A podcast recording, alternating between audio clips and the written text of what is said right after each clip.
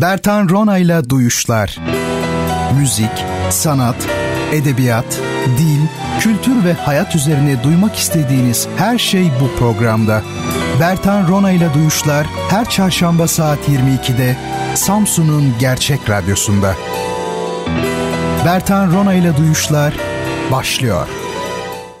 Sevgili dinleyiciler, Radyo Gerçek'te Bertan Rona ile Duyuşlar programına hoş geldiniz. Ben Deniz Bertan Rona. E, Duyuşlar programını her hafta sizler için hazırlayıp sunuyorum efendim. Programı her çarşamba saat 22'de naklen ve her pazar saat 21'de banttan olmak üzere Radyo Gerçek'te dinleyebilirsiniz. Soru, öneri ve eleştirileriniz için ise Twitter hesabım Bertan Rona şeklinde. Buradan e, bana ulaşmanız mümkün. Bu hafta duyuşların daha önceki bölümlerinde yapmamış olduğum e, bir şeyi yapacağım ve programın sonlarına doğru e, sizler için çalacağım e, müzik parçasını bilen ilk kişiye İstanbul Koşukları adlı kitabımı hediye edeceğim. Şöyle bir düşündüm bugün yani hikmetin bilgiye, bilginin informatiğe dönüştüğü çağlar zaten çoktan geride kaldı. Günümüzde informatik de dataya indirgenmiş e, durumda.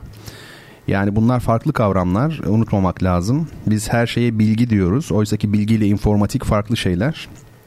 Data daha da farklı. E, dijital bir çağda yani sayısal bir çağda yaşıyoruz. Dolayısıyla data, veri temelde sayılardan oluşuyor. E, halimiz e, vahim. E, bunu şunun için söylüyorum. E, şimdi kitap hediye edebilmek amacıyla sizlere bir soru sorsaydım e, rahatlıkla internetten bulabilirdiniz yani sorunun cevabını. Artık Google üzerinden ulaşılamayan bir bilgi yok gibi neredeyse. E, o nedenle şiir okuyup hangi şaire ait olduğunu mu sorayım dedim. E, o da çok rahat bulunabilir filan. İş müziğe geldiğinde ise sanırım kendi evveliyatımızla baş başa kalacağız diye düşünüyordum ki e, bu işlere pek de yakın olmayan biri olarak henüz öğrendim. Onun da meğerse bulunacağı programlar varmış efendim. E, ama e, hiç merak etmeyin ben müzik parçası sordum. E, çok da şey değil, zor değil, ne kadar kolay bir parça olduğunu e, göreceksiniz. Söylediğim gibi e, Bertan Rona Twitter hesabına parçanın adını yazan ilk kişi olursanız Tabii daha sonra işte adresinizi alacağız. Size bir adet İstanbul koşukları hediye edeceğiz. E, yalnız e, parçayı öyle hemen programın başında e, değil sonlarında çalacağım. Böylelikle de sizi daha çok programa çekmeyi umuyorum. Nasıl? Yavaş yavaş radyoculuğu öğreniyorum galiba değil mi? Banker Blodoki gibi e, ben de bozulabilirim tabii. E, yok yok bu işin şakası. E, Valla rating şu bu bunlar benim hiç umurumda olmaz. Neyse Efendim dediğim gibi Twitter hesabım olan Bertan Rana üzerinden adını söyleyemedim. Bertan Rona üzerinden bana ulaşın. Parçanın adını yazın. İlk kişiye de bu hediyemizi gönderelim. Sevgili dinleyicilerim, geçenlerde bir arkadaşımla sohbet ederken bizim milletin sanatla temasında bir sorun var ama ne olduğunu bilmiyorum dedi bana. E, ukalalık kabilinden olmayacaksa ben biliyorum. E, çünkü hiç öyle bulunamayacak bir neden değil e, derinlere inmeye gerek yok.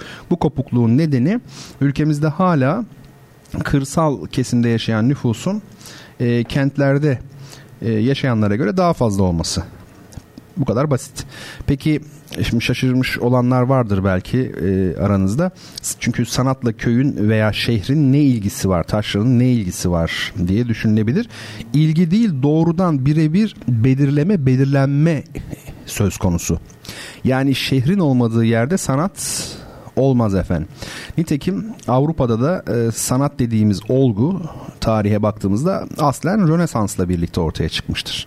Biliyor musunuz o bugün bizim müzelerde gidip eserlerini gördüğümüz işte hatta çoğu insanın tapındığı bir put gibi tapındığı e, ünlü ressam Raffaello ki bence bütün zamanların en büyük ressamıdır. Benim görüşüm kişisel hayranlığımdan dolayı söylüyorum. E, Raffaello e, zamanında boyacılar loncasına üyeydi.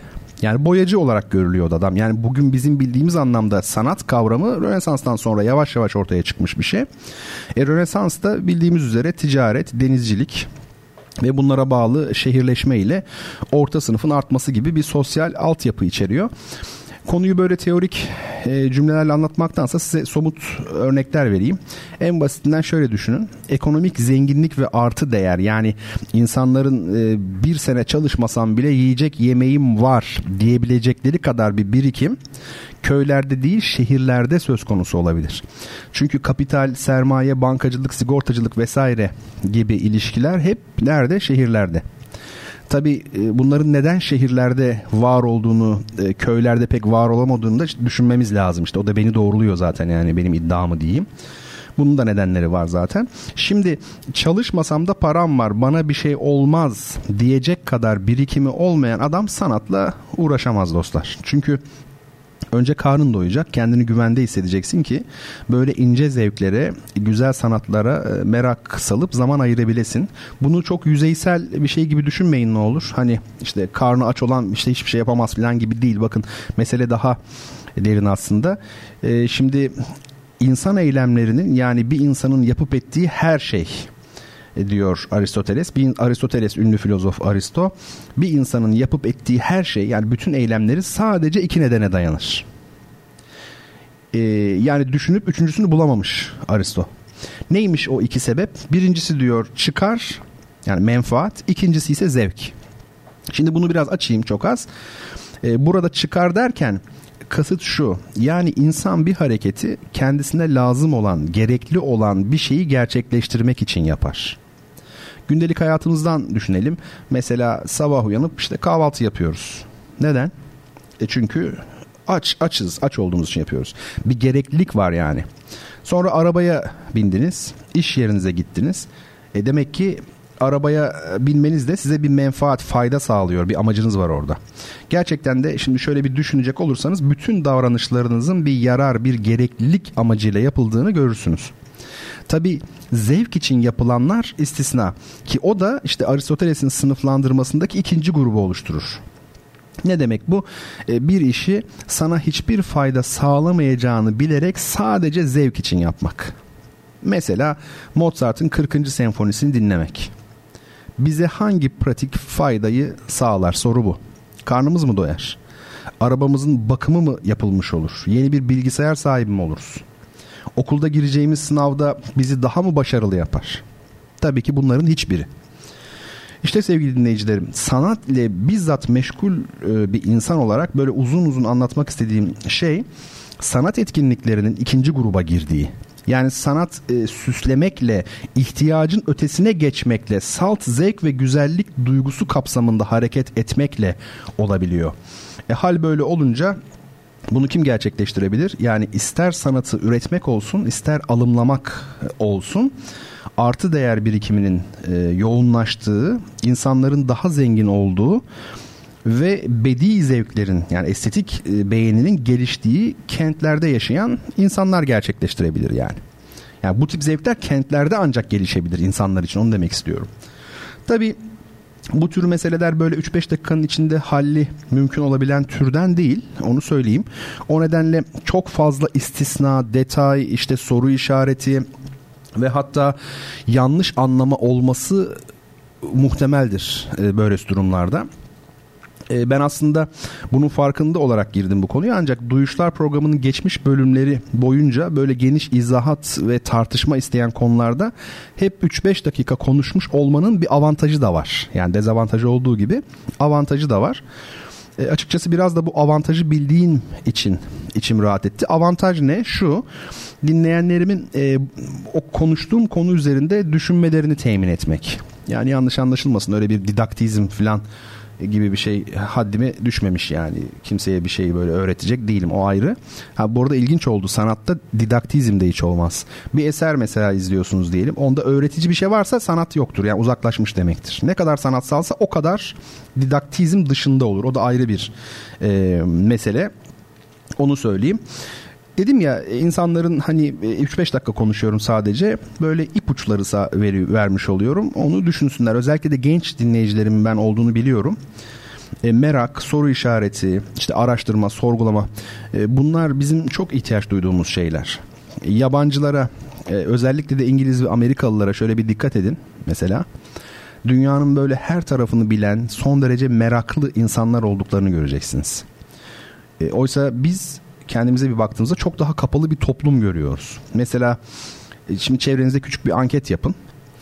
E, önce tabii kendinize sorun. Mesela Kiribati nerede?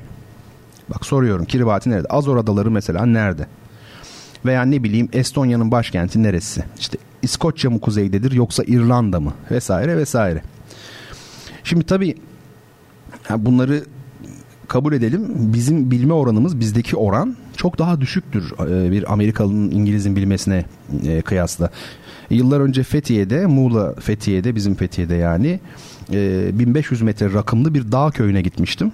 İngilizleri gördüm oraya. Oraya ev almış yerleşmişler. Yani inanın Türkiye'yi bizden iyi biliyorlar. Dünyanın her yerinden haberleri var. Tabi emperyalizm e, geçmişleri var onların. Ben onu bilmiyor değilim. Ama şu an sonucu konuşuyorum. Şimdi Amerika Birleşik Devletleri'nin veya İngiltere'nin politikalarını siyasi olarak onaylamıyor olabiliriz. Ee, ben onlara benzeyelim demiyorum. Ama sadece şunu düşünmemiz bile yeter. Hani hep Osmanlı'nın torunu olmakla övünüyoruz ya işte Osmanlı bir cihan devleti olarak bugünkü Amerika'nın uluslararası pozisyonuna ve eğilimine benzer bir pozisyona ve eğilime sahipti aslında. Yani e, cihan şumul olmak bakımından. E, Cihangir diye bir isim var değil mi mesela İstanbul'da? E, bilirsiniz Kanuni Sultan Süleyman'ın oğlu Şehzade Cihangir'den gelir. Cihangir'den gelir o isim. E, işte bakın demek ki Osmanlı padişahları kendi çocuklarına Cihangir ismini koyacak bir vizyona sahiplermiş. Bu enteresan, çok değişilmiş. E, o günden bugüne. E, biz de böyle olalım e, diyorum ben. E, dünyadan haberimiz olsun diyorum ve bu umutla sizlere dinleteceğim ilk müziğe geçiyorum efendim. Dünyaca ünlü Kübalı caz piyanisti Gonzalo Rubalcaba ki duydunuz mu bilmiyorum Chick hakkında ben böyle bir şey görmedim dediği bir piyanist bu Gonzalo Rubalcaba. E, kendi triyosuyla bir parça seslendiriyor. Bu parça Charlie Parker'ın ünlü e, caz standartlarından Dana Lee. E, bu yorumu YouTube'da bulabilirsiniz. Orada Latin tarzında e, bol ve renkli gömlek giyip altın sarısı böyle saat takan Gonzalo'yu ve saçlarını böyle Afrika tarzında örmüş olan sıska davulcuyu, kontrbasçıyı e, izleyebilirsiniz. Bu manzara benim öyle hoşuma gidiyor ki size anlatamam. E, hoşuma giden kısmı bu konserin hatırladığım kadarıyla Avrupa'da veriliyor olması ve dinleyicilerin tamamının Avrupalı beyazlardan oluşması. Yani sokakta görseler e, küçük görecekleri üç zencinin e, tırnak içinde üç siyah adamın kendi klasik müziğiyle övünen Avrupalılara müzik dersi vermesine, onların da Avrupalıların da hayran hayran dinlemesine, bilet bulabilmek için böyle kuyrukta beklemelerine bayılıyorum. Yani açık söyleyeyim içimin yağı eriyor. Anlatamam. E, demek ki bireysel olarak istidat sadece tanrı vergisiyle oluyormuş ve demek ki toplumsal olarak kölelerin çektikleri acılar caz gibi olağanüstü bir müzik türü ortaya çıkarabiliyormuş. Evet hadi şimdi siyahların beyaz adama müzik dersi verdikleri bu harika parçayı dinleyelim. Ama e, size soracağım parça bu değil onu söyleyeyim. Bu parçanın adını ben söyleyeceğim zaten size. Öbürü için kitap hediyesi için bekleyeceğiz biraz daha. Gonzalo Rubalcaba Trio'nun yorumladığı bir jazz standardı Charlie Parker'dan Donna Lee.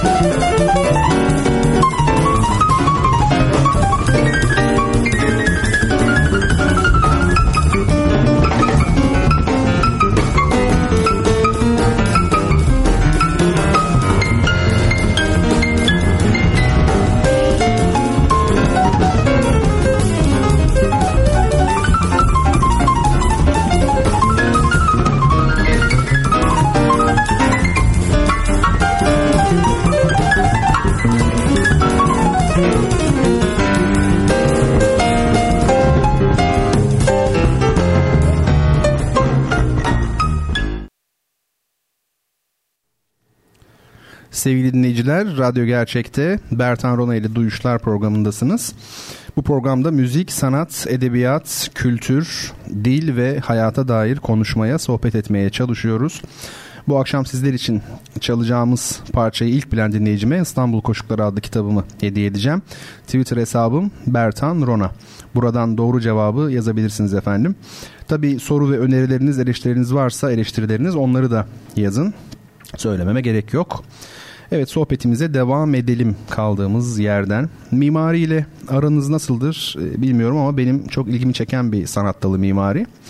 E, Corbusier'den e, Cengiz Bektaş'a, e, Brunelleschi'den e, Mimar Sinan'a, Fazlur Kağan'a kadar e, sonuncusu tabii daha çok bir inşaat mühendisi ama araştırmadığım mimar yok gibidir.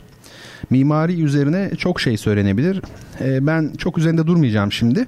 Sadece bir şey söyleyeyim, bir iki şey kısaca. Bir zamanlar Nazım Hikmet'in kitap olarak basılmış konuşmalarını okumuştum. Birinde mimari benim en sevdiğim sanat dalıdır e, diyordu. Öyle hatırlıyorum.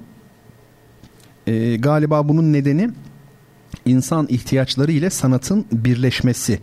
Yani Nazım Hikmet böyle açıklıyordu tabii kendi e, ideolojik düşüncesi kapsamında bana kalırsa. Yani e, insan ihtiyaçları ile sanatın birleşmesi. Ben az önce bu düşüncenin tam tersi bir sanat tanımı yaptım. Sanat sadece zevk içindir diye. E, dolayısıyla o tabii öyle düşünmüyor. Sadece zevk için yapılan sanatı, e, burjuva sanatı bir formalizm zamanında Sovyetler Birliği'nde damgalandığı gibi o şekilde görüyor. Böyle bir e, tanım yapmış tabii. Ee, programın şimdi ilk bölümünde sözünü ettiğim hani şu Aristotelesçi yarar zevk ayrımına dair de e, güzel bir gönderme olmuş oldu bu. Ee, bir de ikinci olarak e, tabiri caizse mimari hakkında tadımlık bir şey söyleyeyim. Kimden? E, ünlü besteci, Rus besteci Alexander Glaznov'dan. Allah Allah ne ilgisi var diyeceksiniz müzikle mimari e, arasında ne tür bilgi var. Hatta ünlü bir söz vardır. Müzik hakkında konuşmak mimari hakkında dans etmeye benzer derler. Yani müziği sözlerle anlatamazsınız manasına geliyor tabi. E, şimdi Glazunov şöyle demiş besteci Glazunov. Mozart'ın 41. senfonisinin son bölümü Köln Katedrali'nin ön cephesine benzer demiş. Evet müzikle e, mimari arasında böyle bir benzetme yapmış ünlü besteci. Zaten e, müzik için hareketli mimari, mimari içinse e, duymuşsunuzdur donmuş yani sabit hareketsiz müzik derler. Niye böyledir? E, her iki sanatın form, e, ritim ve zaman zaman e, birbirinden çok uzak düşmeyen bir ilişkisi var. Yani form ve ritimle yakınlığı var, hesaplaşması var ne derseniz değil. Neyse yani mimari üzerine iki küçük gönderme yapıp ben burada durayım şimdi. E, çünkü mimari bahsini açarken amacım aslında sizlere bir kitap tanıtmaktı. Bu kitap alanında e, Türkiye'nin yetiştirdiği en önemli ve değerli isimlerden olan Turgut Cansever Hoca'nın Osmanlı Şehri Şiirden Şehire adlı kitabı. Kitabı tanıtmaya geçmeden önce sizlere çok çok çok kısa e, Turgut Cansever'den söz edeyim. E, tabii onu tanıtmaya e, kalkmak biraz ayıp oluyor. E, böyle bir ismi ama tanımayanlar vardır mutlaka. Onlara da saygı duymak gerekir ve tanıtmak gerekir. Efendim elimde şimdi e, bir kitap var. Bu kitabın ikinci sayfasında e, Turgut Cansever'le ilgili bir bilgi var, malumat var. Bakalım neler diyor. Kısaca bir Turgut Cansever'i tanıyalım. 1920'de Antalya'da doğdu. 1946'da İstanbul Güzel Sanatlar Akademisi Yüksek Mimarlık bölümünü bitirdi. 49'da İstanbul Üniversitesi Edebiyat Fakültesi Sanat Tarihi bölümünde doktorasını tamamladı. 1950-51'de Devlet Güzel Sanatlar Akademisi'nde öğretim üyeliği yaptı. 57'de İstanbul Belediyesi'nin planlama çalışmalarını yürüttü. 60'ta doçent oldu. Aynı yıl ODTÜ Mimarlık Fakültesi'nde iki yarı yıl diploma projesi yöneticisi olarak görev yaptı. 59 ve 60'ta kuruluşunda bulunduğu Marmara Bölgesi Planlama Teşkilatı Başkanlığı'nın 61'de İstanbul Belediyesi Planlama Müdürlüğü'nü yürüttü. 74'te İmar ve İskan Bakanlığı'nda danışmanlık, 74-75'te İstanbul Metropol Planlama Dairesi'nde başkanlık yaptı. 74-77 yılları arasında Avrupa Konseyi Türk Delegasyonu üyeliğinde bulundu diyor. Şimdi bu kısımlar bizim için çok önemli olmasa gerek. Ee, şöyle diyelim biz burada daha ziyade onun e, eserleriyle ilgili e, bilgi vereyim ben size. Şöyle yayınlanmış kitapları e, elimde bulunan Timaş yayınlarından çıkmış bir kitap Osmanlı şehri şiirden şehre diye. E, Turgut Cansever Hoca'nın yayınlanmış kitapları neymiş? Thoughts and Architects. Ne architecture uzağa göremiyorum. Evet düşünceler ve mimari demiş. Türkçesi Ankara 1980. Şehir ve mimari üzerine düşünceler. Ev ve şehir üzerine düşünceler, Habitat 2 konferansı için şehir ve konut üzerine düşünceler, İslam'da şehir ve mimari, İstanbul'u anlamak, kubbeyi yere koymamak, yıkıcı depremden etkilenecek İstanbulluları yeni şehirlere yerleştirme projesi, Mimar Sinan, Turgut Cansever düşünce adamı ve mimar, Osmanlı şehri ki şu an elimdeki kitap, Mimar Sinan sonsuz mekanın peşinde Selçuk ve Osmanlı saltanatında sütun başlıkları bir şehir kurmak Turgut Cansever ile konuşmalar. Evet e, Turgut Hoca'nın e, çıkmış kitapları bunlar. E, şimdi bir de kitabın arkasındaki tanıtım yazısına bakalım birlikte. Şöyle diyor bu o kadar uzunca bir şey değil.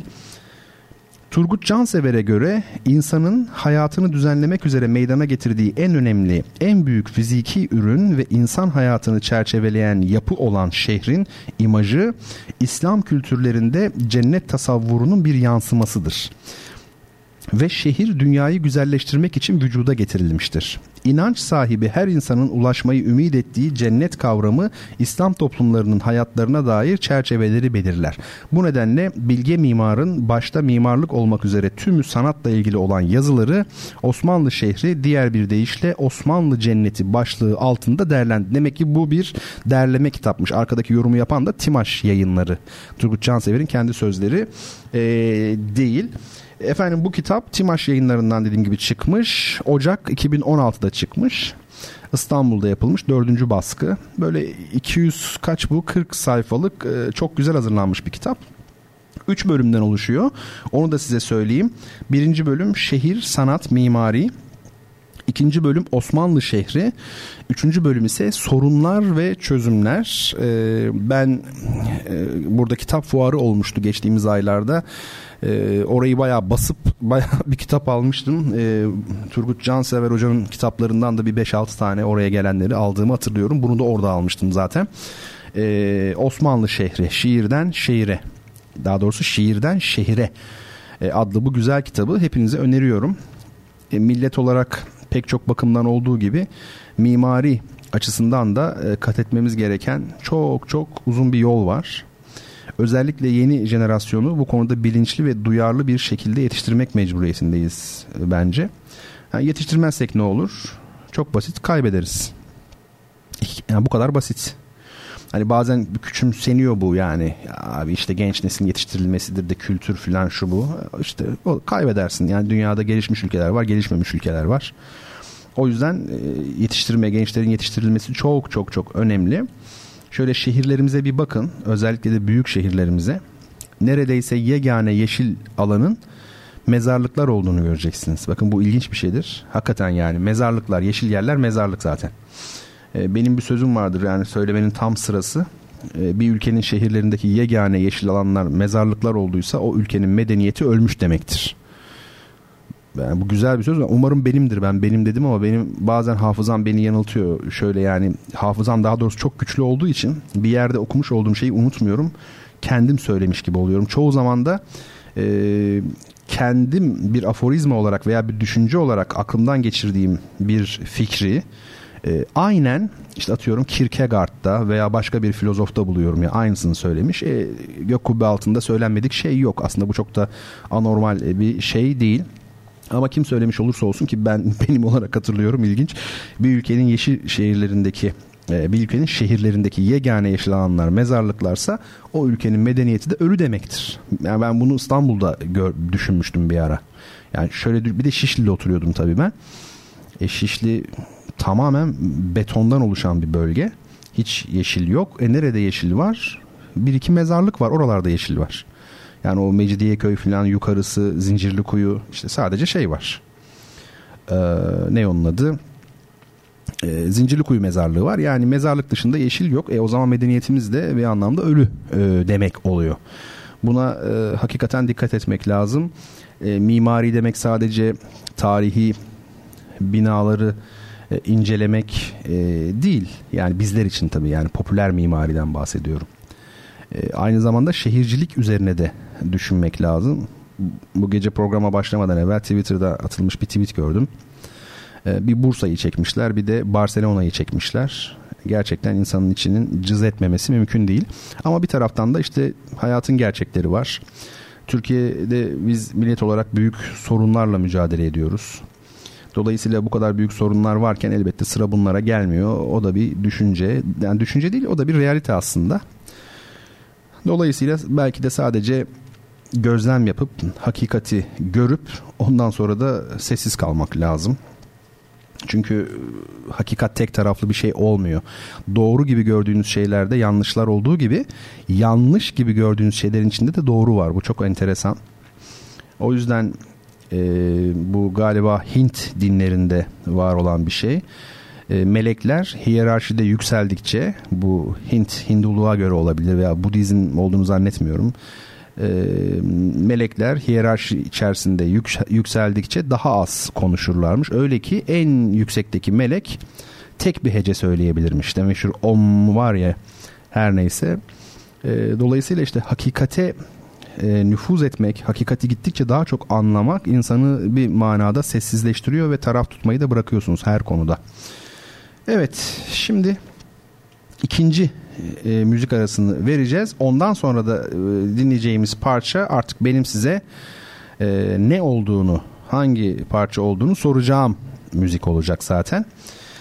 E, şimdi bana göre ve hemen hemen dünyadaki bütün klasik müzikçilere göre tarihin yetiştirdiği en büyük besteci olan kim? Düşünün biraz. Tarihin yetiştirdiği en büyük besteci. Yani bütün bu çok sesli müzik, klasik batı müziği e, erbabına sorarsanız hepsinden tek bir cevap alırsınız. En büyük besteci kimdir? Ne Mozart'tır ne Beethoven'dır sevgili dostlar. En büyük kompozitör gelmiş geçmiş Johann Sebastian Bach'tır. E, ve ben de şimdi Johann Sebastian Bach'ın İhabe Genug adlı bir kantatı var, bir eseri var. Onun ilk bölümü. Orada bir arya var. Yine adı aynı. İhabe Genug. İhabe Genug yani I have enough öyle diyelim İngilizcesi. Have I have genug enough. Yani nasıl çevirelim? Bu kadarı bana yeter gibi bir çeviri yapabiliriz. Keşke hepimiz bunu söyleyebilsek değil mi? Hırslarımızdan arınabilsek. Bu kadarı bana yeter deyip e, bizim o zaman dünyamız ve genel olarak dünya yani hem bizimki hem de dünya genel olarak dünya cennete dönerdi. Hadi şimdi dinleyelim. Ee, Johann Sebastian Bach'tan İhabe Genuk bariton Thomas Koastoff Berlin Barok solistleri seslendiriyor. Şefleri ise Rainer Kusmaul.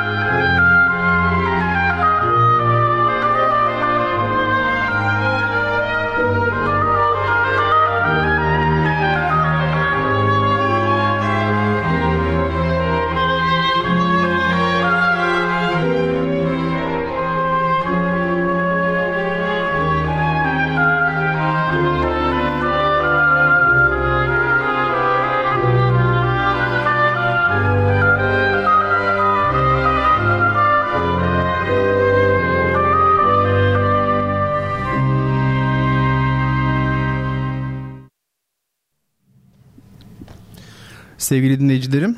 Bertan Rona ile duyuşlar devam ediyor.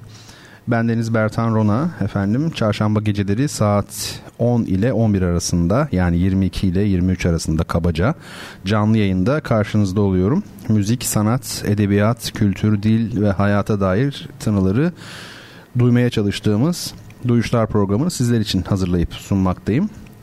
Bu akşam sizler için çalacağım birazdan çalacağım bir parçanın adının ne olduğunu bilen ilk dinleyicime İstanbul Koşukları adlı kitabımı hediye edeceğimi söylemiştim. Parçanın adını Twitter üzerinden bize yazabilirsiniz. Bunun için Twitter hesabım Bertan Rona sevgili dostlar. Efendim şimdi ses denilen olgu hakikaten çok ilginç. Gürültü mesela nedir? Sesler düzenlenince nasıl müzik oluşur? Ses mana ile buluştuğunda nasıl söze dönüşür? Şiirde ses nedir? Kent ve ses dediğimizde aklımıza ne tür bir kavram gelebilir? İşte farklı sosyokültürel çevrelere mensup insanların sese, ses olgusuna yaklaşımları farklılık gösterir mi? Vesaire vesaire. Bu soruları çoğaltmak mümkün. Ama sanırım bu kadarı bile ses denen fenomenin ne kadar önemli olduğu üzerine düşünmek için yeterlidir. Yerleşik olmayan toplumlarda, göçebe toplumlarda, işte gelişmekte olan ülkelerde biraz daha genişletelim çerçeveyi. Belki de taşların yerli yerine oturmadığı ülkelerde diyebiliriz. Sesin volümü çok daha yüksek oluyor genelde. E, mesela e, özellikle genç arkadaşlarımın sık sık karşılaştıkları bir durumdan e, örnek vereyim. E, kafelerdeki işte aşırı yüksek sesli müzik. E, değil mi yani siz oraya arkadaşınızla ve arkadaşlarınızla sohbet etmek için gidiyorsunuz. E, ve ilginçtir. Yani ses yüksek oluyor olmasına da zaten ilginç olan kısmı şu ne kadar rica ederseniz edin o ses kısılmıyor. Daha doğrusu kısılıyormuş gibi yapılıyor ve çok kısa bir süre içinde tekrar ve hatta bazı eskisinden de fazla e, açılıyor. O yüzden pek fazla söylememeyi öneriyorum ya da hep beraber organize olacağız. E, sesi kısmazsanız gelmeyeceğiz falan diyeceğiz. Yani tek başına çünkü biraz zor yaptırım şansımız olmuyor. Avrupa'da tabii güneyde değişebilir belki hani İspanya, İtalya ne bileyim daha güney bölgelerinde ama e, Avrupa'da böyle bir durum yok benim bildiğim gördüğüm kadarıyla. E, kafelerde müzik çalmıyorlar. Mesela Viyana'da böyle. E, siz de arkadaşınızla gidip güzel güzel sohbet edebiliyorsunuz. Geçen gün bir yerde denk geldim. Şimdi hatırlamıyorum. Şehirli şehirde sessizlik, taşralı ise taşrada ses arar diye bir şey okudum. Nerede bilmiyorum. Hakikaten öyle doğru bir tespit. E, ama bir taraftan da bunda şaşılacak bir şey yok gibi. E, çünkü aşırı sesin olduğu yerlerde yani şehirde sessizliği istemek, çok sessiz bir yerde de biraz ses istemek e, doğal olsa gerek. Az önce söylediğim gibi şimdi sadece e, şehir ve ses değil de şiirde de ses meselesi var. Şiir böyle sanki yüksek sesle okunması gereken bir edebi türmüş gibi gelir hep. Yani romanla mukayese ederseniz tabii ki şiir deyince e, musiki, ses, hitabet geliyor akla. Ama e, işte modern şiir e, tabii çok daha fazla kağıda bağlı bir şiir. Yani öyle diyeyim kağıda bağlı derken daha düşünsel. Öyle yüksek sesle falan okunmaya pek ihtiyacı yok gibi. Ama söylediğim gibi yani klasik şiirde genellikle böyle söylevsel bir hava hakimdir. Benim e, şiirde sessizliği keşfettiğim ilk şair Metin Altıok'tur. Şiirde sessizlik. E, 1993 yılında yaşadığımız e, Sivas faciasında maalesef kaybettiğimiz çok değerli bir şairimiz Metin Altıok. Ölümünden sonra bütün şiirleri e, Yapı Kredi Yayınları tarafından bir acıya kiracı adı altında basıldı. Hepinize tavsiye ederim bu kitabı. İşte orada Metin Altıok hiç bağırmadan, sesini yükseltmeden derdini anlatır. Onun sesi böyle gürül gürül akan ırmakların sesi değildir. Derinlerden sessizce ve kendi kendine akan böyle bir dip akıntısının sesi gibidir. Tabi dip akıntısının sesi ne kadar olursa o kadar yani çok az. E, çünkü Metin Altıok bağırıp çağırmadan, e, derdini yüksek perdeden anlatmadan, e, böyle e, abartmadan ne kadar güzel şiir yazılabileceğini bana kalırsa sadece Türkiye'ye değil bütün dünyaya öğretmiş bir şair. Ben şimdi ilginç bir şey yapacağım. Metin Altıok'un Uyarılar adlı şiirini sizler için okumaya çalışacağım. E, bunda ilginç olan ne var diyebilirsiniz. İlginç olan tarafı şu. Şimdi Uyarılar şiiri Metin Altıok'un Uyarılar şiiri yangında ilk kurtarılacak, tehlikeli ve yasaktır, işte müdüriyete teslim ediniz gibi hepimizin çok iyi bildiği bazı uyarı levhaları kullanılarak yazılmış. E, son derece orijinal bir şiir. İşte benim de Metin Altıok için yazdığım bir şiir var. Ben de kendi şiirimde tıpkı Metin Altıok'un yaptığı gibi tehlike anında camı kırınız gibi bayinizden ısrarla isteyiniz alıcınızın ayarıyla oynamayınız gibi uyarı ifadelerini kullandım. Bu yolla hem Metin Altıok'u anmak hem de bunu yaparken onun şiirine bir nazire e, yapmak istedim. Neyse daha fazla uzatmayayım. Şimdi önce Metin Altıok'un Uyarılar şiirini e, ardından Bendeniz'in Metin Altıok üzere adlı e, şiirini e, okuyacağım. Bakalım nasıl olacak. Sayfa 89. Evet açalım. Uyarılar. İnsan dediğin saçaktaki güvercinin farkında olacak ve bir çiçek açacak kendince.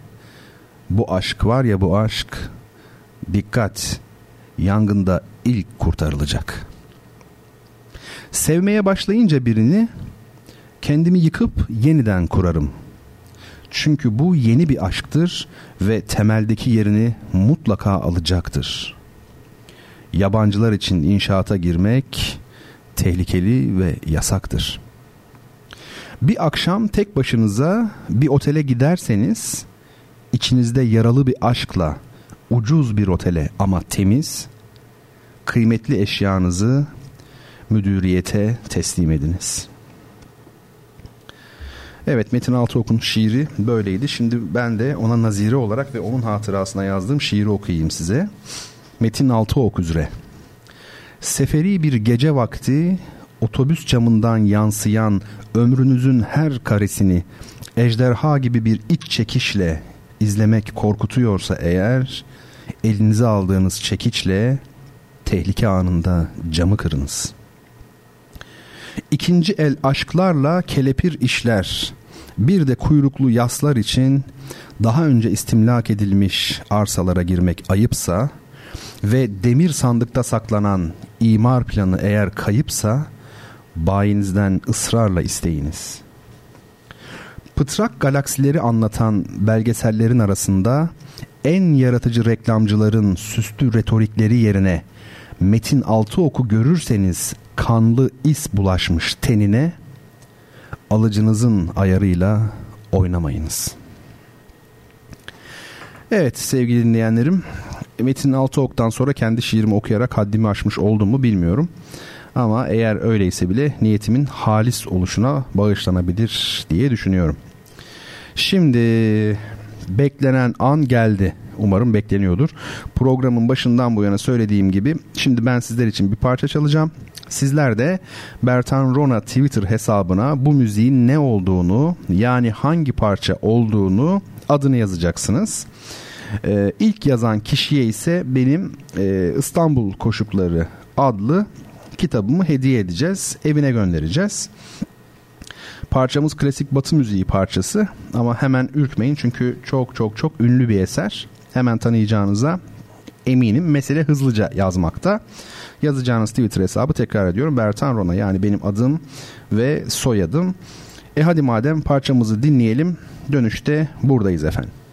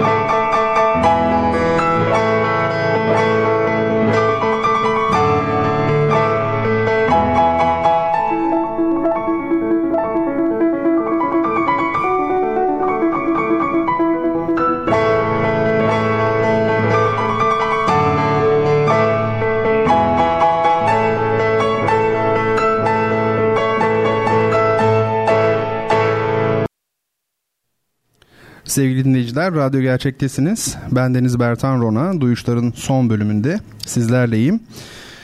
Az önceki parça yani dinleyicilerime sormak için çaldırdığım parça başlar başlamaz doğru cevap hemen Twitter hesabıma düştü. Ee, şu an cep telefonum elimde ve İstanbul Koşukları adlı kitabımı kazanan arkadaşımız Berk.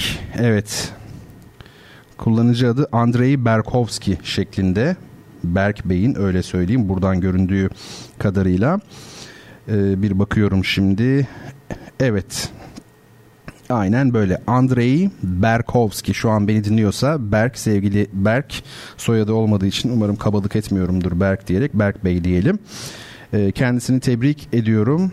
Ee, tabii yazan herkesi tebrik ediyorum. Gizem Durdu, tabii Kurnaz Tanrı Enkimiz var sevgili dostumuz. Mert Dayanmaz Bey, Özgür Güven, Burcu Ece Korkmaz sevgili Burcu. E, Mine Hanım var, Gizem Hanım var. Yazan herkese çok teşekkür ediyorum ben. Ama Berk herkesten önce yazdı arkadaşlar. Bu hafta kitap ona gidiyor. Yalnız bir de Tolga Bey var şu an ders çalışıyor. Tolga Aras o kadar samimi yazmıştı ki programın başında. Ben şimdi onu bulup size okuyacağım. Ona da ben kendim böyle içimden geldi göndereceğim. Sizlere de göndeririz hiç problem değil. Evet Tolga Aras anladığım kadarıyla. Program daha başlamadan şöyle yazmış arkadaşımız. Şimdi o kitabın sahibi final zamanı dahi bir yandan sizi dinlemeye çalışan bir makina mühendisi adayı olsa be abicim demiş. Peki Tolgacım oldu o zaman sana da bir ikinciyi gönderelim. Şimdi e, şöyle yapacağız efendim. Ben sevgili Berki ve Tolga'yı takibe alacağım tabii ve onlar da bana direkt mesajdan lütfedip adreslerini yazacaklar. Ee, sevgili Berk de e, lütfedip soyadını bana bildirirse birazdan onları takibe alacağım program bittikten sonra. Ee, çok memnun olurum. Arkadaşlarım kitabı alıp ya ben adresi arkadaşlarıma ileteceğim tabii önce. Arkadaşlarım kitabı alıp kargoya gidecekler. Kargo ise onu paketleyerek şaka yapıyorum tabii ki. Bunlar bizi ilgilendirmez. Ee, yani arkadaşlarım size ulaştıracak öyle söyleyeyim. Hepsi bu. Ee, arkadaşlarımızı tebrik ediyorum e, arkadaşımı belki yazan herkese tekrar teşekkürler. Haftaya daha sonraki hafta yine e, bu şekilde devam etmek düşüncesindeyim. Hediye kitap sayısını da arttırabiliriz sevgili dostlar. E, elimden gelirse de çok arzu eden olursa yazsın ben ona göndermeye çalışayım ama zaten e, internetten de alabiliyorsunuz çok çok uygun bir e, fiyata. İstanbul Koşukları daha önce de sözünü etmiştim. İçinde şiir, öykü, piyes hatta röportaj ve hatta hangi türe girdiğini benim de bilmediğim e, serbest metinler e, barındıran farklı bir kitap. Çok kalın değil. E, neyse işte güzelce okuyun. Efendim şimdi programın bu son bölümünde size gerçekten ama gerçekten çok güzel ve sinema tarihi açısından önemli olduğunu düşündüğüm e, bir film tavsiye edeceğim. Benim çok sevdiğim yönetmenlerden biri olan Pier Paolo e, Pasolini'nin Teorema adlı e, filmi. Teorema aslında Pasolini'nin yazdığı 1968 tarihli bir roman yanlış hatırlamıyorsam. Aynı yıl içinde ise Pasolini bu romanını filme çekmiş. Ben hem romanı okudum hem filmi izledim. Ee, böyle durumlarda da insan arada kalıyor. Yani önce filmi izlemek mi mantıklı, romanı okumak mı mantıklı? Romanı okursanız sonunu öğrenmiş oluyorsunuz filan. E, filmi önce izlerseniz bu defa romanı okurken filmi hayal ediyorsunuz. Zor bir şey seçeneği tercih yani bunu düşünmek lazım. E, romanda filmde yani ikisi de birbirinden güzel. Son derece alegorik bir eser Teorema. Yani romanda filmde işte ikisinde de görünen kişilerin ve olan olayların sembolik manaları var. Şu an roman elimde. Can yayınlarından çıkmış e, bir kitap. E, bu kitap 1992 basımı. Zira Teorema'nın yeni basımı yapılmıyor artık e, Can Yayınları tarafından. O nedenle ben bu kitabı binbir güçlükle bulmuştum. E, geçen aylarda buldum İzmir'de. E, Mart'ta buldum. E, kendi Hekimoğlu operamın şimdi hatırladım. E, premieri için İzmir premieri için gitmiştim Mart'ta. E, İzmir'de Aydan Sahaf'ta vardı bir tane. Gidip onu aldım. Benim çocukluğumun geçtiği Karşıyaka'da böyle çok şirin bir sokakta Aydan Kitabevi. Orayı işleten Aydan Bey'le de arkadaş olmuştuk orada. Birbirimize böyle telefon numaralarımızı alıp verdik. Ben sizi takip edeceğim dedi. E, radyo programınızda dinlerim demişti. Eğer biz dinliyorsa çok selamlarımı gönderiyorum. Sağ olsun bir adet teorema tutmuş elinde de gidip alabildim. E, bakın ne güzel şimdi burada beraber e, bahsedebiliyoruz ondan. E, şimdi kitabın arkasında Pier Paolo Pasolini'yi tanıtan kısa bir yazı var. Size onu okuyayım. E, oldukça kısa bir şey yazı, çok detaylı değil. Şiir, öykü, deneme, tiyatro ve sinema alanında yaptığı çalışmalar ve verdiği ürünlerle Hristiyanlık ile Marksizmi bağdaştırmaya çalışan Pier Paolo Pasolini, filmi büyük tartışmalara yol açan 1968 Venedik Film Festivali'nde Laura Betti'ye en iyi kadın oyuncu ödülünü getiren, ayrıca Katolik Sinema Ofisi ödülünü alan Teorema filminde Burjuvazi'yi sanki bir büyütecin merceğinden inceleyip eleştirirken Tanrı-insan ilişkisini, ahlak sorunlarını gündeme getiriyor. Bir burjuvanın hiçbir davranışının doğru olamayacağını, kendisine yöneltilen sorulara verebileceği bir yanıt bulunmadığını gösteriyor. Pasolini bu teoremi varlıklı bir aile ortamında doğrulamayı amaçlamaktadır. Varlıklı bir aileye gizemli bir konuk gelecek. Evde yaşayan insanlar ana, baba, kız, oğul, hizmetçi konuğa yakınlık duyacaklar ve hepsinin yaşamı alt üst olacaktır. Yalnızca köylü kökenli hizmetçi kız bu denemeden sonra dönüşme uğrayacaktır. Çünkü burjuvazinin yitirdiği değerler ancak kırsal kesimde yaşamaktadır. Düz yazının arasına şiirlerin de serpiştirildiği Teorema'nın gizemli konuğu 1975 yılında Roma'nın Sayfiye kasabası Ostia'da bir cinayete kurban giden Pasolini'nin ölümünün de habercisidir sanki. Evet kitabın arkasında bulunan yazı bunları söylüyor. Pier Paolo Pasolini hakkında. E, fark etmişsinizdir Pasolini hemen her büyük sanatçı gibi yönetmen gibi e, felsefi düşünceleri olan daha doğrusu filozof yönü bulunan biri. Bakın şimdi size Pasolini'nin söylediği bazı önemli sözleri, vecizleri e, okuyacağım. Bu arada zaman zaman Pasolini ile Pessoa'nın birbirine karıştırıldığına şahit oluyorum. E, şu an aklıma geldi çünkü Pessoa'nın özlü sözlerini, felsefi notlarını ve pasajlarını içeren bir kitap var piyasada. Bence çok iyi hazırlanmış bir kitap değil. Yani neyse konumuz da o değil zaten. E, Pasolini başka, Pessoa başka onu söylemek istedim sadece. Şimdi gelelim sıra dışı yönetmen, Wikipedia'da öyle yazıyordu, ayrıksı yönetmen Pasolini'nin sözlerine. E, şöyle demiş ünlü yönetmen, bakın ilginç sözler. Alçak gönüllülükle bağırmayacaksan, gülerek sevgiyle bağırmayacaksan hiç bağırma özgürlük diye. Bildiğimiz dünya tükendiğinde, çiftçiler, zanaatkarlar öldüğünde, üretim ve tüketim artık durdurulamaz bir hal aldığında tarihimiz sona erecektir. Gökyüzünün yolları barışın, kardeşliğin yolları olmalı. Devrimde bir tek savaşa yer var. O da dünyanın en eski kanlı yollarını tarihe gömmek için ruhumuzda vereceğimiz savaş. Başka bir sözü şöyle kültürel bir çöl yaratılmışsa orada her şey satılabilir. Çünkü çölde her şey mucize etkisi yapar. Sinema üzerine ise şunu söylemiş Pasolini. Sinemada hileleri ve yeniden kurmaları sevmiyorum.'' Çünkü geçmiş yeniden kurulamaz. Benim için önemli olan bugün yaşanılan hayat içerisinde eskiye benzeyenleri bulup çıkarmak ve onlarla geçmiş arasında bağlantı kurmaktır.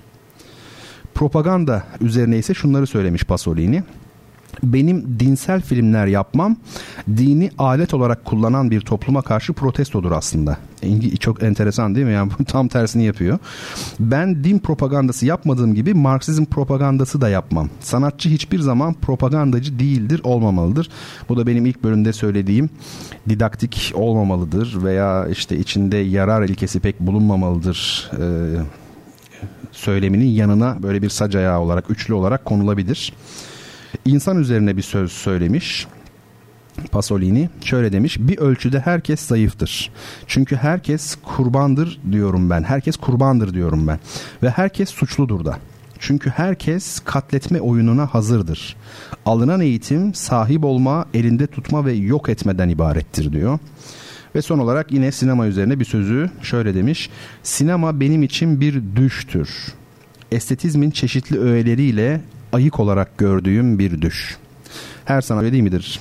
E, uyanıkken rüya görmeyen kişiden sanatçı olmaz.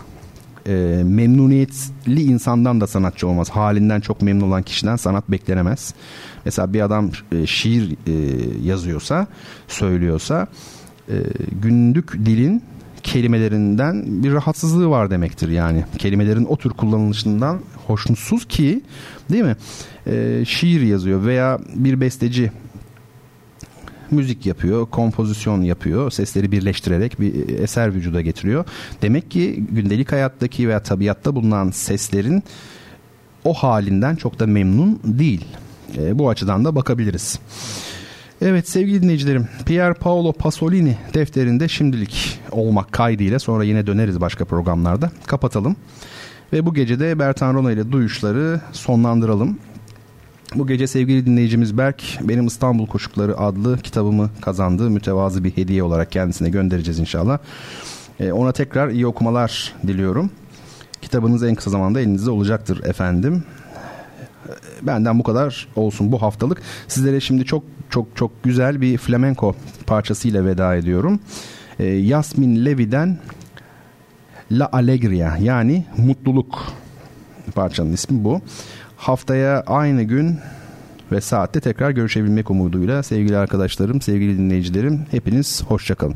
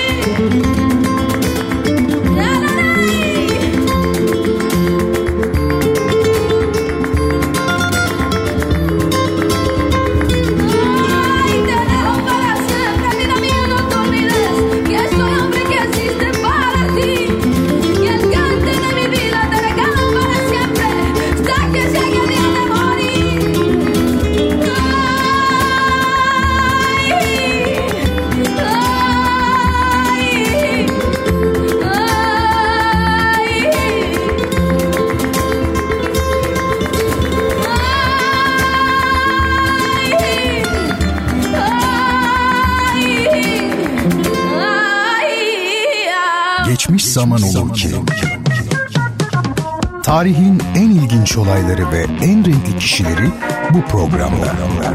Bertan Rona tarafından hazırlanıp sunulan Geçmiş Zaman Olur ki sizleri her hafta şaşırtıcı konularla dolu bir tarih sohbetine davet ediyor. Geçmiş Zaman Olur ki her pazartesi ve her cuma saat 21'de Samsun'un Gerçek Radyosu'nda. Artık Samsun'un ulusal standartlarda yayın yapan bir radyosu var. Radyo Gerçek 93.5 yayında.